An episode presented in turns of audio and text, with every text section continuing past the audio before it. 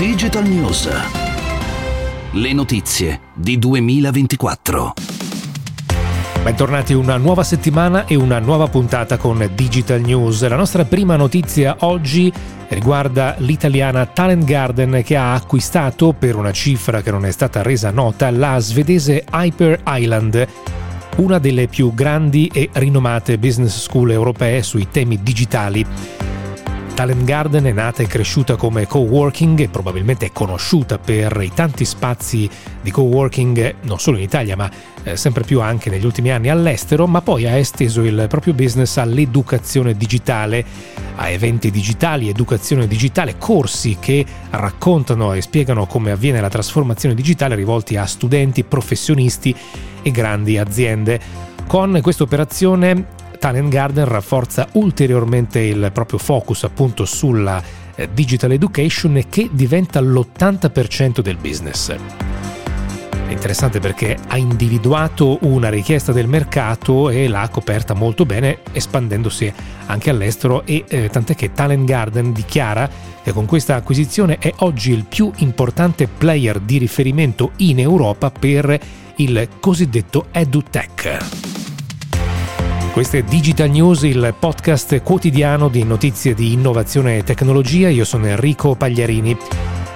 Questa settimana si apre anche con una lettera piuttosto piccata firmata dagli amministratori delegati delle più importanti società di telecomunicazione in Europa che si sfogano, diciamo così, e dicono che anche le grandi aziende della rete, i cosiddetti over the top, eh, tipicamente eh, tutte le grandi aziende eh, americane che fanno soldi sulla rete, dovrebbero partecipare agli investimenti sempre più elevati necessari per aggiornare le reti eh, sia fisse ma soprattutto mobili eh, in vista soprattutto del 5G. Sviluppare queste reti, si legge in questa, in questa lettera, costa un sacco di soldi e gli over the top non fanno investimenti ma sono quelli che più traggono vantaggio da, questa, uh, da, questa, da questo sviluppo tecnologico delle reti.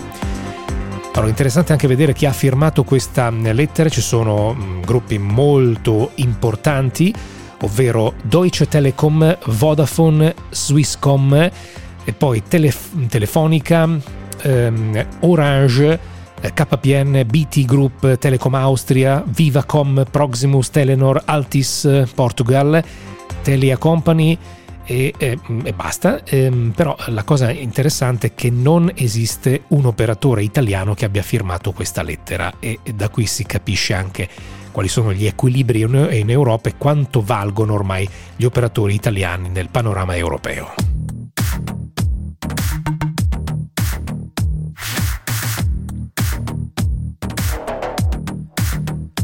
La polizia italiana ha sgominato una rete che vendeva sul dark web carte di credito rubate o codici di carte di credito sottratti a utenti che sono caduti in mail di phishing.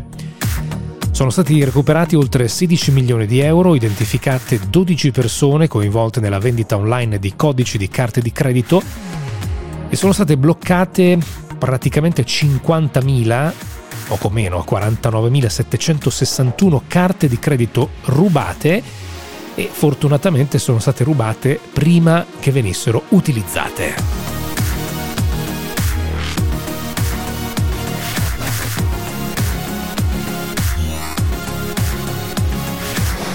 Concludiamo con una notizia che riguarda la radio, la radio digitale, quella però in broadcast. Secondo una ricerca commissionata da DAB Italia, DAB Italia è il consorzio al quale aderisce anche Radio 24, una ricerca realizzata da GFK Italia sono oltre 8 milioni i possessori di un ricevitore digitale DAB Plus, tra quelli domestici e anche quelli all'interno di, una, di un'automobile, ma entro l'anno sorpasseranno la soglia di 9 milioni. Oggi il sistema, attraverso il sistema DAB, quindi il broadcast della radio digitale, sono trasmessi 52 programmi nazionali ricevibili da oltre l'85% della popolazione e più di 250 programmi a carattere locale. Tra i programmi nazionali offerti 20 sono ricevibili in, nel cosiddetto simulcast, eh, si dice così, cioè sono trasmessi anche contemporaneamente in FM, tipo ad esempio Radio 24 che viene diffusa sia in FM che in DAB, ma ci sono 32 canali che sono ricevibili solo in digital radio, quindi solo in DAB. Era l'ultima notizia di Digital News, torniamo con una nuova puntata domani.